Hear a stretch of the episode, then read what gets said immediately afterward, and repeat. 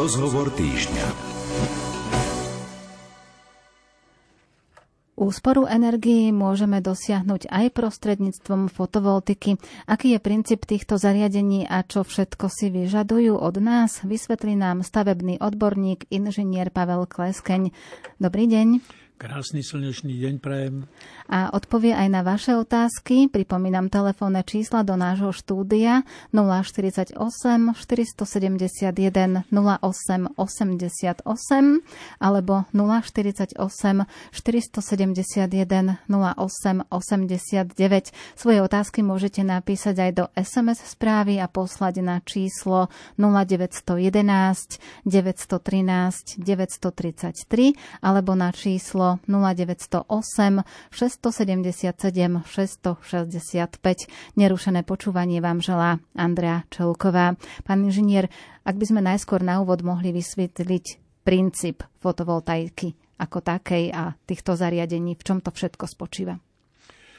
Pozorní poslucháči si určite všimli, že na strechách rodinných domov sa začali objavovať také čierne panely, ktoré sú pozostavované do takých rôznych obrazcov na tej ploche strechy a vnímajú to ako niečo, čo využíva slnečný svit. Uh, oni tieto uh, panely, ktoré využívajú slnečný svit, sú dva druhy. Jedni sú termické, ktoré ohrievajú vlastne teplú vodu a fotovoltaické, tieto sa odlišujú od tých termických tým, že pri podrobnom pozretí sa na tie panely vidíte, že ten panel má v sebe ešte ďalšie také malé štvorčeky, ktoré, ktoré sú rozložené po celej ploche. To sú tie fotocely, tak sa tomu odborne hovorí, ktoré sú pospájané spoločne a využívajú ten foto voltaický jav, kde slniečko svieti na tento panel a jeho svit sa premieňa na jednosmerný prúd. Tú fyzikálnu časť tohto fungovania fotovoltaického panelu nebudeme vysvetľovať, lebo to by sme e, museli urobiť prednášku z fyziky a aj tak by to pre tých poslucháčov proste nemalo tú výpovednú hodnotu, ako my im chceme priblížiť. Proste fotovoltaika ako taká našla prvé uplatnenie v kozmickom priemysle. Keď e, si sem tam pozriete v televízii nejakú reportáž z tých kozmických staníc, tak vidíte vlastne válec, hej, to je ten obytný priestor, kde sa nachádzajú tí kozmonauti, astronauti a k tomu také rozprestreté krídla. A tie rozprestreté krídla sú vlastne fotovoltaické panely, ktoré pre tú kozmickú loď vnútri vyrábajú elektrickú energiu, aby prístroje, ktoré sú dnu, mohli fungovať, aby sa im tam čistila voda, aby sa im tam čistil vzduch, aby tam mali teplo.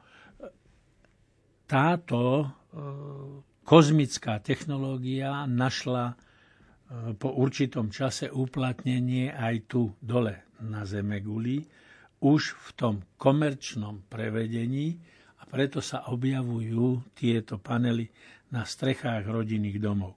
Potom sú tie mega veľké elektrárne na tých poliach, ktoré tiež pracujú presne na tomto princípe a vyrábajú elektrickú energiu pre biznis.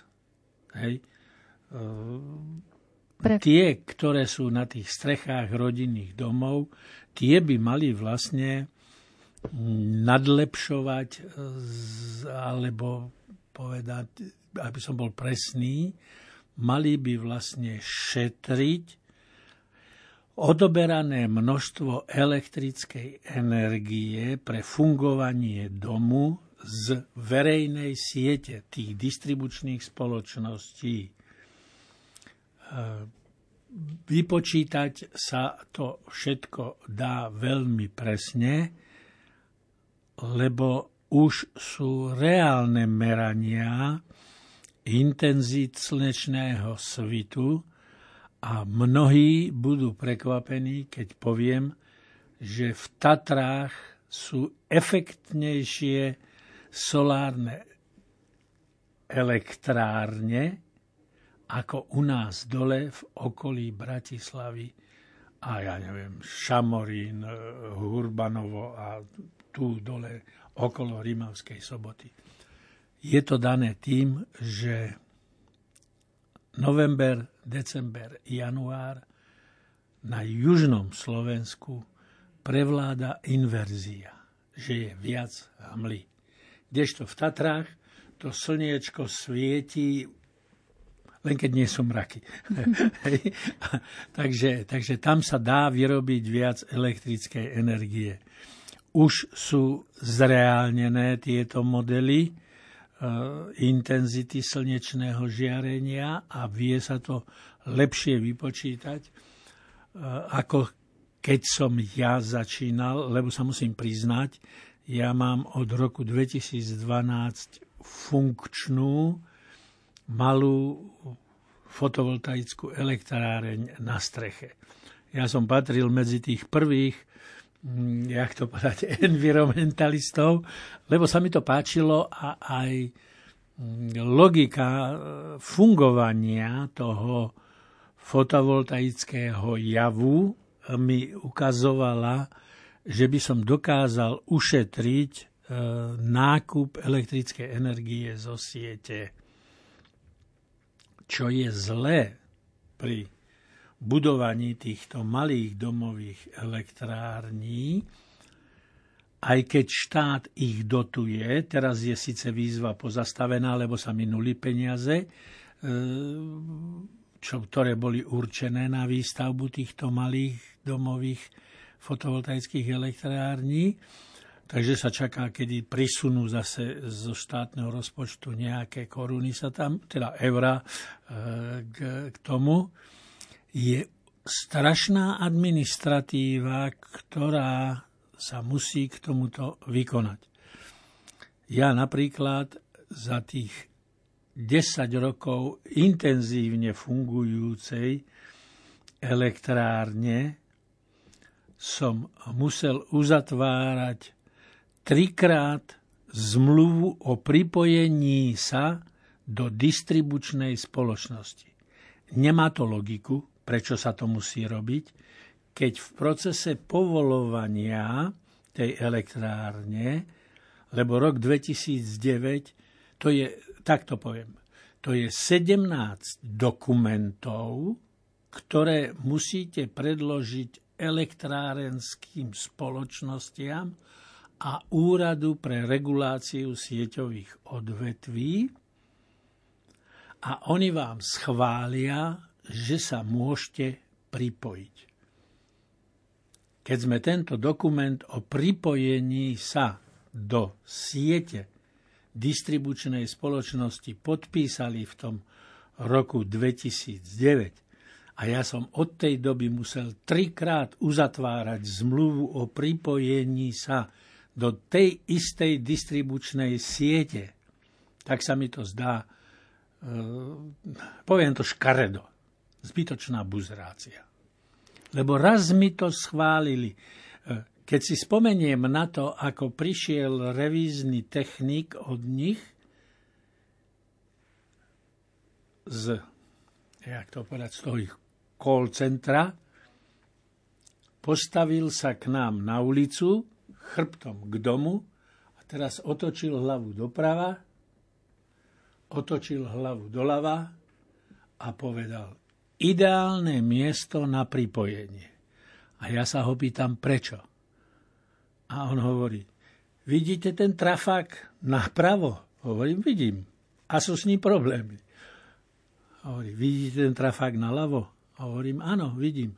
A sú s ním problémy poznal našu situáciu a hovorí, a vy, keď budete cez deň produkovať tú elektrickú energiu, ktorá pôjde do siete, lebo cez deň chodíte do roboty Čiže vyrábate elektrickú energiu, ale ju nespotrebovávate, lebo vám ide len chladnička a maximálne práčka so spínacími hodinami, hej, tak máte maličkú spotrebu, ale vy vtedy nám budete nadlepšovať striedavý prúd. Viete, to je, to je taká sinusoida.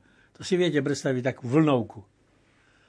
A keď ide z jedného trafáku alebo z druhého, tak v určitej vzdialenosti sa tá sinusoida ako keby spletčila. Zníži sa ten oblúčik ktorý tam má byť a tých 220 V poklzne dole kde si na 170. A hovorí, a vy budete práve vkladať do tej pozície, kde je tých 170 elektrický prúd a znova sa nám to vráti, kde si tým 210-220 V a nebudú sa vám, a hovorí, a teraz vám poviem, prečo sa vám trasú obrazy na televízoroch, pre toto že vám kolíše ten prúd. Samozrejme, napísal kladné stanovisko na pripojenie a distribučná spoločnosť súhlasila, že som sa mohol pripojiť.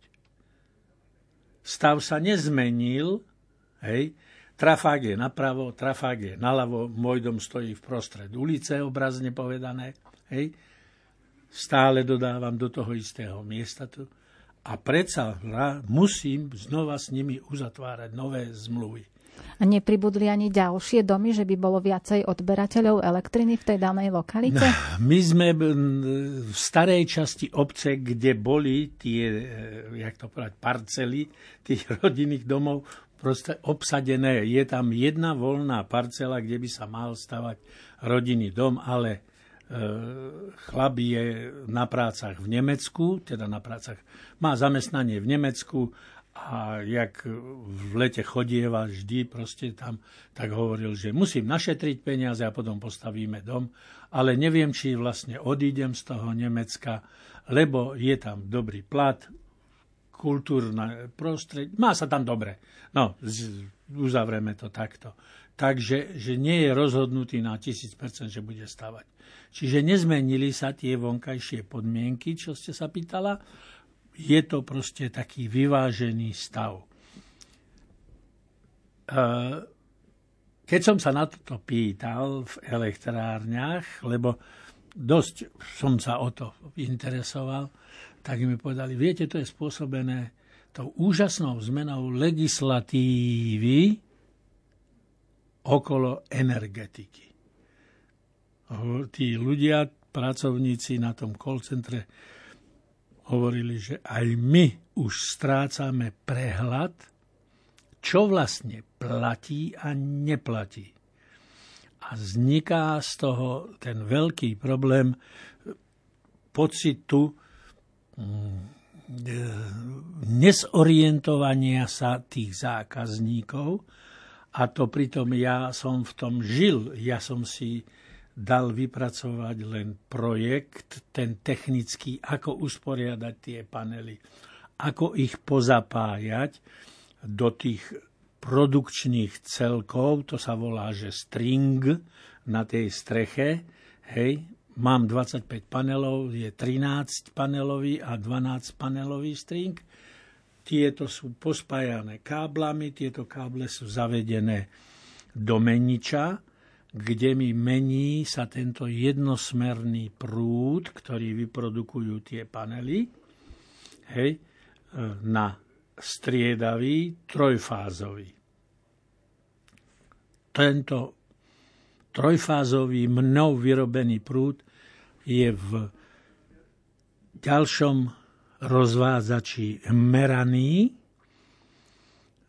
sú tam ističe, aby nedošlo k nejakému prudkému zásahu do tej verejnej siete, ale aj do siete mojej vnútri v dome. E, ďalej sú tam poistky hlavné, hlavný vypínač, hlavný istič.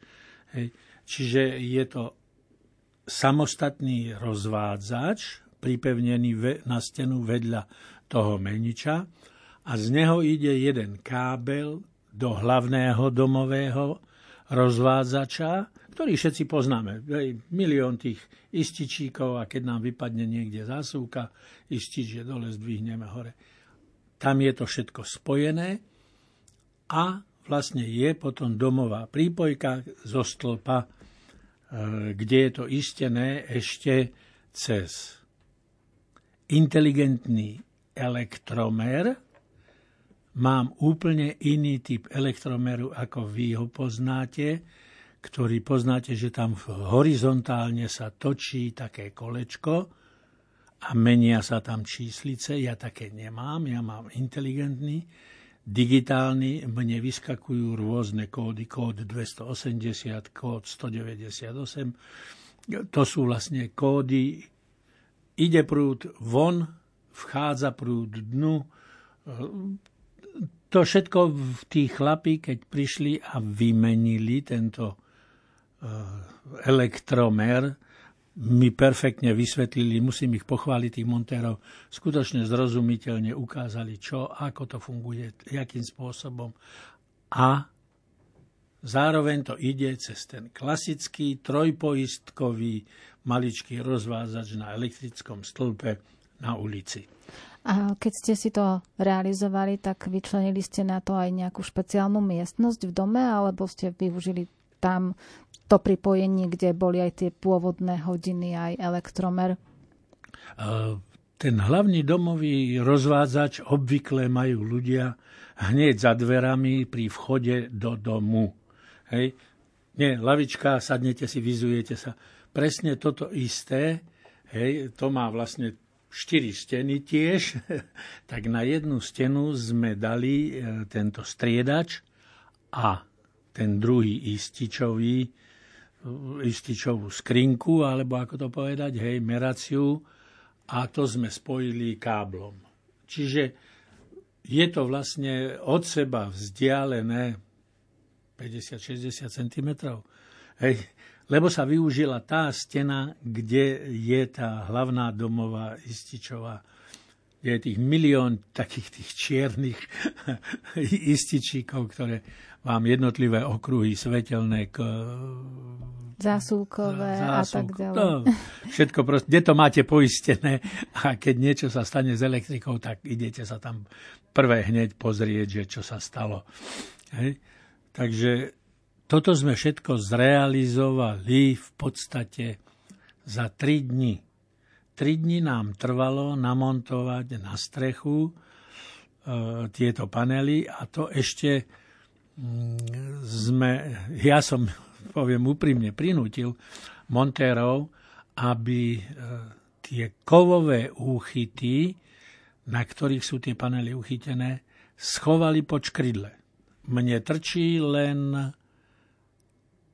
4 cm, kde je matica so šróbom, kde je ten panel uchytený a zároveň je e, medzera medzi tým panelom a škrydlou, ktorá je prevetrávaná. Lebo to som sa dočítal, keď som sa na toto pripravoval, že tie panely sa v lete ohrievajú a ohrevom týchto panelov sa znižuje ich výrobný výkon. Takže sme mudrovali s chlapcami, ktorí to mali priznamotovať. Vyzradili mi to, že treba to dať proste na tie 4 cm, že dá sa to urobiť. Hej. E, to nám dlhšie trvalo, lebo sa museli do niektorých tých škridiel vyrezávať v podstate otvory, aby ten úchyt tam pekne prešiel a zároveň škridlu nezlomil. Hej. Keby som bol išiel na tú klasickú montáž, tak to máme za dva dní buch a hotovo a nemuselo No, ale zdržali sme sa troška, ale panely sú chladené, e, estetické, pekne to korešponduje s uhlom tej strechy, lebo strechu mám orientovanú juho-západ, čiže až do večera, do tej 7 hodiny v lete mi frčia tie panely v plnom výkone, by sa dalo povedať. Hej. Takže na samotnú realizáciu sa nemôžem stiažovať. Je to všetko v poriadku tak isto to bolo v poriadku až do vlaňajšieho leta, keď sme narazili na ten problém legislatívy, ktorá sa menila trikrát v priebehu prvého polroka roku 22. Niečo asi to niekto zaregistroval, to slovo referenčné obdobie. Hej. Tam začali ministerskí úradníci robiť zmetky. Raz bolo to staré klasické, ktoré platilo roky rokúce, že ten prvý štvrť rok bolo referenčné obdobie, potom to bolo kombinácia, prvý štvrť rok čas z druhého štvrť roka a potom tam buchli to letné obdobie a vtedy nastal ten strašný problém a strašný zlom, že vlastne jeden megawatt elektrickej energie sa nakupoval za 500 až 1000 eur. A toto vnieslo totálny zmetok do obchodných vzťahov medzi takýmito maličkými výrobcami, ako som ja, a distribučnou spoločnosťou. Mm-hmm. Skôr ešte, vysvetli, ako vysvetlíme tento problém, ešte by sme mohli taký ten možno ten technický stav priblížiť a vysvetliť aj to, že tie panely, keď sú umiestnené na streche, tak majú potom vplyv aj na samotnú strešnú krytinu, lebo tým, že zakryjú tú krytinu a ste spomínali, že sa aj prehrievajú alebo že sa aj ochladzujú, tak pod tým panelom sa vytvára nejaké ďalšie nejaké teplo alebo tieni to na tú strešnú krytinu alebo aký vplyv má samotný panel na tú krytinu, to je jedna vec. A druhá, vy ste síce na južnom Slovensku, ale ak ľudia majú takéto panely v iných častiach, a teraz sa nám skončila zima a toho snehu nebolo až tak veľa tohto roku počas zimy, ale predsa napadne v určitých regiónoch dosť veľa snehu. Čo potom v takom prípade a tie panely a strecha? Tak začnem prvým. Uh-huh. Keď namontujete tieto panely na strechu si, začne sa tam na nich a aj pod nimi usadzovať prach. Čiže panely musíte v lete poumývať aspoň dvakrát za rok. A to isté, e, keď nepríde, ako povedať, prietrž mračien, tak bude treba opláchnuť aj prach pod strešnou krytinou. Tým, že som hovoril, že chlapi pedantne vybrúsovali otvory na ten úchyt toho panelu, nezmenili sa žiadne, e, jak to povedať, hydroizolačné vlastnosti tej strechy chlapi, keď prišli prvýkrát na obhliadku, tak prvú vec, čo urobili, že vliezli do konštrukcie strechy a pozreli si, aké, v akej kvalite sú strešné laty na tej streche. Aby neboli prevlhnuté, aby neboli prehnité, aby neboli čierne, ktoré značí, že niekde zateká voda, hej, čiže pozreli a povedali, tieto strešné laty sú v poriadku, môžeme na to pripevňovať e, samotné panely. Oni nie sú ťažké. Tie panely to, to je vlastne len hliníkový rámik, medzi ktorým je natiahnuté to, to, to pracujúce jadro toho panelu. Hej, to je hrubé, zhruba 2,5 mm, čiže je to lahučké. A káble, ktorými sú medzi sebou pospájané, sú ešte tenšie, jak no, nabíjačka mobilu je taká istá, ten káblik, taký istý hrubý, ako sú tie panely medzi sebou poprepájané. To už je tak vymyslené, aby to bolo ľahké a vedelo sa proti tomu proste tá strecha, aby nebola zbytočne priťažená. Čiže po tej technickej stránke sa to dá vyriešiť. E, nerobí problém ani to veľké skáblovanie, lebo ten string, ako som hovoril, že tých 12 kusov panelov je nakoniec pospájané dokopy na jeden kábel. Chlapi ho natiahli v, jak je, rímsa, podstrešná, kde máte okapný chodník, tak v tom rohu medzi rímsou a stenou je v pancierovej trúbke vložený kábel, ktorý ide do toho meniča. Čiže ani estetika domu netrpí, ani by som povedal akože funkčnosť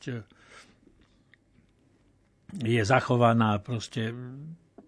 No, vidíte tam len tú čiernu pancierovú hadicu, hej, ale je to výborné, pretože to máte vizuálnu kontrolu, že všetko je v poriadku, drží to tam a viete, že to funguje, lebo na tom meniči je zas taký maličký digitálny touch panel, ktorým si viete prepínať jednotlivé funkcie, momentálny výkon, nočný režim. Proste viete komunikovať s tým meničom v podstate no, je inteligentnejší, uh-huh. jak sa hovorí, jak japonská kalkulačka, že proste všetko vie, hej, a vy si len vy, vy, vyklikáte tú informáciu, ktorú potrebujete. Ale e, dôležitejší je ten inteligentný elektromer, ktorý vám tam vymenia z distribučnej spoločnosti, lebo oni ho vedia ovládať aj z centrálneho dispečingu. U nás robili, pripájali novú ulicu na jeden z tých trafákov. Oni nám to oznámili, do mailu mi prišla informácia, že dňa toho a toho od 10.30 bude vypnutý transformátor, nebudete mať elektrický prúd, hej, lebo budeme robiť toto, toto, toto, toto. A oni mi vlastne elektráreň ako takú z centrálneho dispečingu, kde merajú, koľko vyrobím, koľko dodám, koľko miniem, všetko vypli a vlastne mi ju ochránili proti poškodeniu, čož je vynikajúca funkcia. Hej. To je už dneska e, na tej inteligentnej báze vyriešené, že oni vlastne komunikujú s mojou elektrárňou a potom so mňou mailom k spokojnosti, myslím si, že oboj stranej. Hej. Zatiaľ musím takto zhodnotiť tú technickú časť e, fungovania tej elektrárne. E, chcem povedať ešte takú perličku. Ja som bol prvý u nás v dedine, hej, ktorý som mal túto fotovoltaickú elektráreň.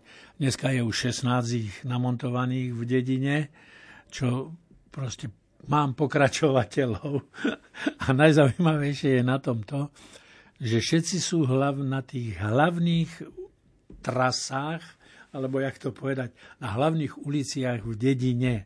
Hej, tie novo postavené domy, e, tak, tak čo, čo vytvárajú také, jak by som povedal, také satelity k tej hlavnej jednej ceste, druhej ceste, čo máme, tak tam sa ešte toto, táto, jak to povedať, móda nedoniesla, ale už sa boli viacerí opýtať, že ako som to riešil a čo a kde a aké dokumenty a všetky tieto veci. Hej. Takže e, je moja priama osobná skúsenosť, šlo by to. Mm-hmm. A čo sa týka toho snehu na streche? No, a sneh. Z toho sa nemusíte vôbec báť. Ten panel je čiernej farby.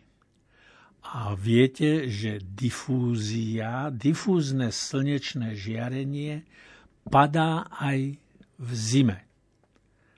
A ono ten panel ohreje a z toho panelu ten sneh v určitej chvíli šup zbehne dole a tak ako uh, jak to povedať, no proste zbehne zo strechy dole. Len musíte veľmi rozumne a pedantne uložiť tie panely, aby vám ten sneh nespadol rovno dnu do rímsy, teda do ríny, aby vám tú rínu neotrhlo. Hej? Ale to sa všetko dá, a hlavne tí montéri, ktorí boli u mňa,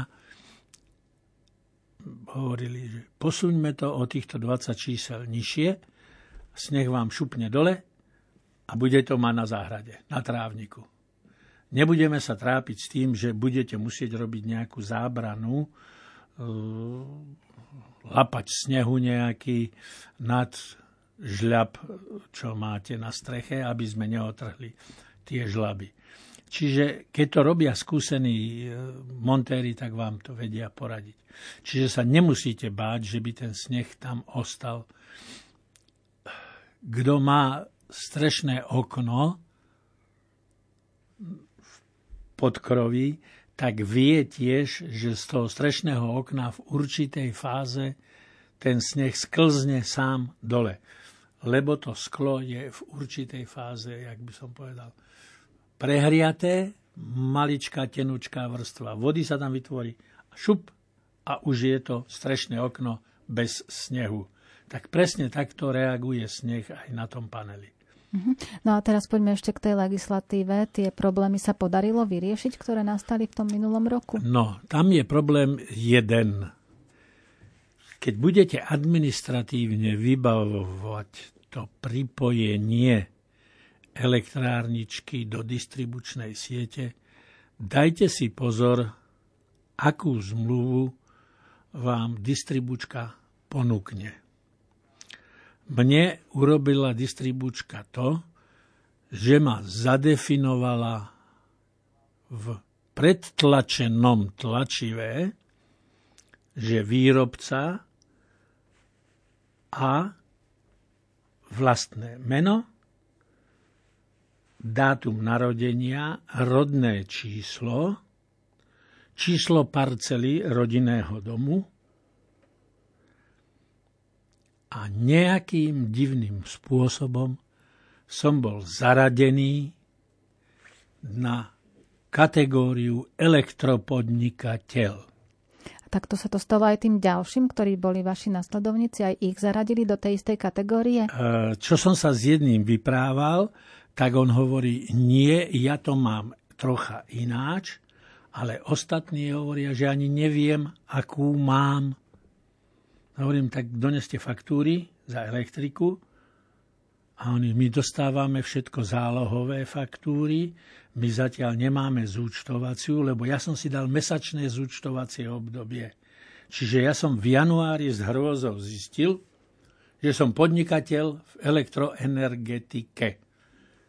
Okamžite som napísal reklamáciu, lebo podnikateľ, neregulovaný podnikateľ v elektroenergetike platí za nakúpenú elektrickú energiu 199 eur za megawatt. Keď som to prepočítal, koľko by som pri tomto zaradení mal zaplatiť za rok za nakúpenú elektrickú energiu, lebo nemám batériové úložisko a nemohli ma elektrárne zaradiť na tzv. Vir- virtuálnu batériovú úložisko, hej, lebo som podnikateľ a nie domácnosť, tak elektriku, ktorú ja vyrobím, čož je asi 50% produkcie mojej, predám elektrárňam za 47 eur. Ale v noci nakupujem elektrickú energiu, lebo vtedy beží. Kotol stredného kúrenia obehové čerpadlá tam bežia. Nie? Ohrev vody, televízor, svieti sa, počítač, sinátor, domáce úlohy a tak ďalej. Platím 199. A toto je ten strašný rozdiel. To je 150 eur rozdielu. Keď som to prepočítal, čo by som mal za rok zaplatiť, je 3600 eur za fungovanie domu, keď v minulosti keď som zobral do úvahy všetky tie faktúry, ktoré boli, a to pritom v lete ešte bežal, bežal bazén 8 hodín v noci, filtrovanie, hej, osvetlenie bazéna, lebo večer sa decka kúpali a no, viete si domyslieť proste normálne fungovanie, tak bola platba zhruba okolo 1000-1100 eur za celý rok. A teraz by som mal zaplatiť 3600 eur. Čože je nespravodlivé, tak som teda napísal tú reklamáciu a čo je pre mňa veľký šok, povedali, že majte trpezlivosť, musíme tento problém vyriešiť, lebo na 6 tisíc takýchto elektrární domových na ministerstve zabudli. Oni jednoducho na ministerstve, keď to pripravovali, to bolo ešte pred terajším ministrom, ktorý kritizoval svojho predchodcu. Fakt zabudli. Včera, kto pozeral televízne noviny, z hrôzov zistil, že existuje aj nejakých 12 tisíc e, malých cukrárničiek a, a, a tých, ktorí pečú zákusky, ktorí takisto platia takéto nehorázne veľké sumy za rúru na pečenie. Zjednodušene povedané. Takisto sa na to zabudlo. A ten proces opravy týchto chýb, to mne vadí. Trvá strašne, strašne dlho. Však keď sa zistilo, že títo, takáto kategória, takáto kategória, takáto kategória, tí pracovníci na tom ministerstve to musia vedieť, ovládať teoreticky, ako to funguje, čo, kde, a okamžite navrhnúť riešenie. A je už potom len či sa to bude opravovať vyhláškou, alebo je treba zmeniť nejaký zákon. To už neviem posúdiť, lebo nie som legislatívec, ale opraviť niečo, čo je zle zadefinované, nemôže trvať štvrť roka, pol roka. Čiže ešte stále to nemáte vyriešené? Ešte stále to nie je vyriešené. Majte trpezlivosť. To sú odpovede na mailovú komunikáciu. Ja viem, že nemôžem obviňovať tých pracovníkov na tej nižšej legislatívnej úrovni, čiže vlastne tie call centra a podobné záležitosti, ale sú tam predsa e, e, špecialisti a vysoko kvalifikovaní úradníci na ministerstve. No a ešte Prečo keď, im to tak dlho trvá? Ešte keď sa pozrieme na tie fotovoltaické elektrárne a keď už máte skúsenosť vyše 11 rokov, pomaly to bude, tak tá návratnosť tej prvotnej investície sa prejavila v ktorom čase? Kedy?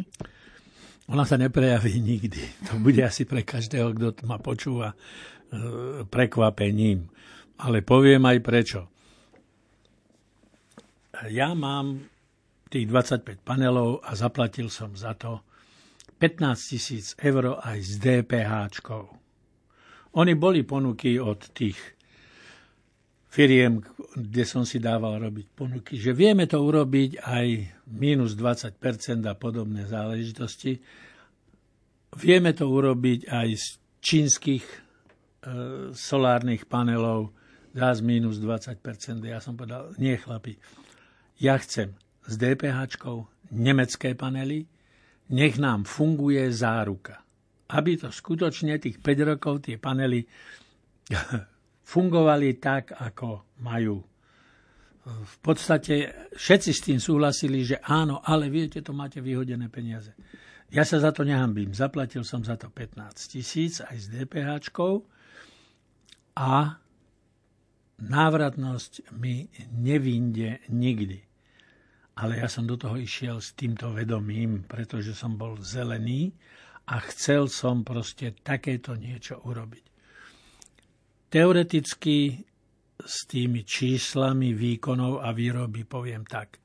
Vyrobím zhruba do roka 5 MW. To je 5000 kWh a aj 5000 kWh spotrebuje môj dom. Čiže mal by som byť sebestačný.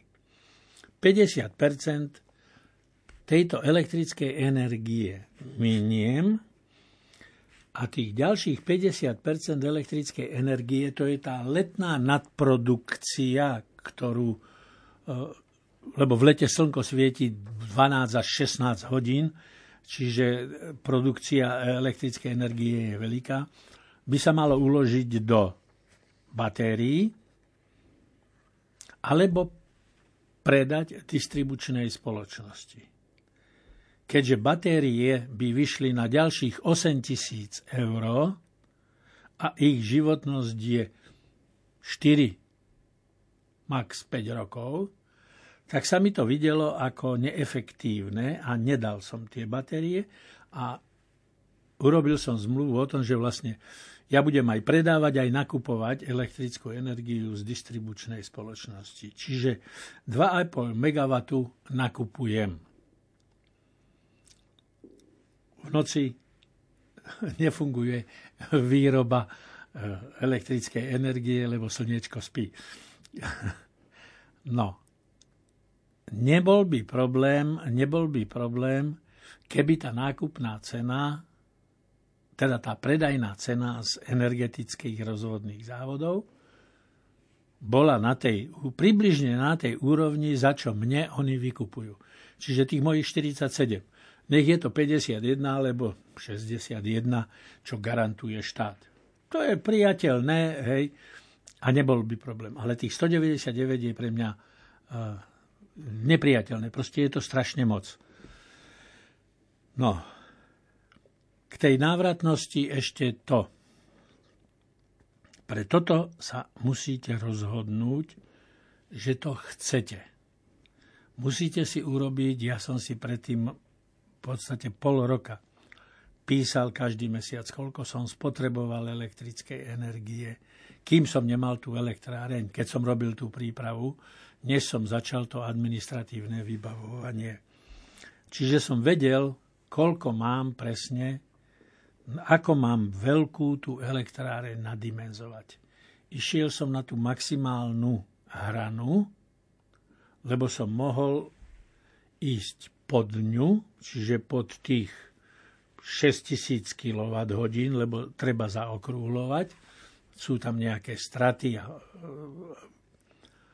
alebo ísť nad to, ale to už by som išiel do kategórie e, biznisu, lebo štát dotuje teraz elektrárne až do 10 kW. Ja mám teoretickú 6, prakticky hej, tie straty a tieto veci robia, že 4,7 až 5,1 podľa množstva slnka. Čiže tak nejak to treba hľadať, ako som to hľadal ja. Netreba sa báť týchto konzultácií s chlapmi, ktoré tieto elektrárne montujú. Oni skutočne vedia, ako to treba urobiť a aj dnešné cenové relácie sú približne rovnaké, ako som zaplatil ja. Než som išiel do tejto relácie, tak som sa rýchlo pozrel na internete, čo predávajú hej, 21, 24, 25 panelov, 11 tisíc, 12 tisíc eur dodávka systému plus montáž. Tá montáž sa vždy odvíja od tých špecifík, jak som ja popisoval na tej streche, čo sme robili a tieto veci. Ale keď si pripočítate, že ešte zaplatíte 3000 za montáž, hej, plus 12 tisíc dodávka systému, tak ste na tých istých e, číslach, ako som ja zaplatil. Je možnosť kúpiť si aj s batériami, s tým batériovým úložiskom, hej, ale aj tam sú určité technické problémy, pretože to batériové úložisko môžete nadimenzovať tak, aby sa zníženie strát, teda zníženie výkonu toho úložiska nedostalo pod jeho 80% kapacitu. Jak náhle by ste išli 82 alebo 83, tie batérie sa môžu nenávratne zničiť. Čiže vy takisto, aj keď máte batériové úložisko, musíte urobiť ten pripojovací kábel na distribučnú spoločnosť a nakúpiť si tú energiu, ktorá vám bude chýbať, aj keď ste si v podstate, ak to poviem, 80% svojich výkon z tej elektrárne uložili u seba doma a ste si minuli. Ale tých zvyšných 20% čo potrebujete na fungovanie e, domácnosti, musíte nakúpiť. Čiže znova to, čo som hovoril, ísť za tými technikmi a urobiť skutočne perfektný projekt, ako to bude fungovať, aby to malo ten efekt, že vlastne znížite ten nákup tej elektrickej energie z distribučnej siete na maximum. Mm-hmm. Keď som bol teraz ja sa pýtať, že teda riešim tú reklamáciu a hľadám tú cestu, ako ma preklopiť z výrobcu na rodinný dom, tak mi povedali, že áno, okamžite vás pripojíme do tej virtuálnej batérie, ktoré robia elektrárne, ale musíte mať tú definíciu, že ste súkromný dom. Nemôžete byť podnikateľ. Hej. Toto rozumiem, prečo to robia tie elektrárne, hej, a nekritizujem ich za to. Skôr by som povedal, že ich chválim, lebo celá tá virtuálne, to virtuálne úložisko vás bude stáť mesačne 2 eurá. A ešte aspoň tak jedným slovom, ak sa dá. Je to teda úspora, alebo nie je to úspora fotovoltaické riešenie? Keď vás správne zadefinujú do správnej kategórie, dokážete usporiť na tej na spotrebe elektrickej energie nakupovaním od elektrární. Hej. Musíte tomu prispôsobiť samozrejme svoj život v rodine. To iné riešenie nie je. Čiže tak, ako som hovoril, že musí byť pračka na spínacích hodinách, nie, že bude večer o 9. prať, ale o 10. do obeda, keď slnko svieti, bum, vtedy sa musí prať. Sušička na prádlo, to isté. Hej nesmú byť na jednom zásuvkovom okruhu tieto dve zariadenia. Každé musí byť na inom, aby vám to nezhodilo istič a aby nerobilo problémy s tými. E, premeniť systém filtrovania vody v bazéne. Ja mám nastavený filter na 8-hodinovú nočný režim. No tento rok to bude, hej, viem, že ráno o 8.30 odchádzam z domu, hej, bum, o 9. zapne filtrovanie a do večera, do 4. než príde decka zo školy a z, z roboty, budem míňať svoju elektriku. Už máme veľmi málo času, takže musím vás prerušiť a musíme ukončiť naše dnešné rozprávanie. Verím, že na budúce sa ešte niekedy k tejto téme vrátime a vysvetlíme si aj ďalšie súvislosti s fotovoltaikou a fotovoltaickými zariadeniami. Pripomínam, že dnes sme sa rozprávali so stavebným odborníkom, inžinierom Pavlom Kleskeňom. Veľmi pekne ďakujem. Rádo sa stalo. A všetkým pri rádiách príjemný deň praje Andrea Čeluková.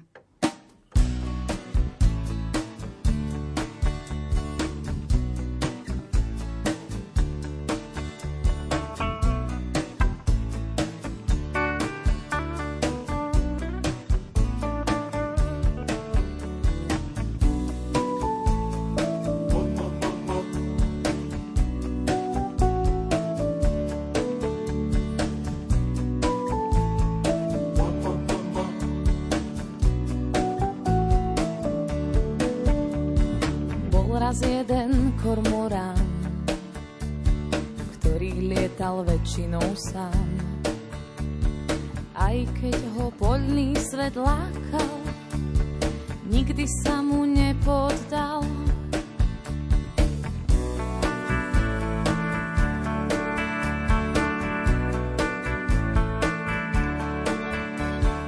Na chrbte nosieval ťažké srdcia zo zranení.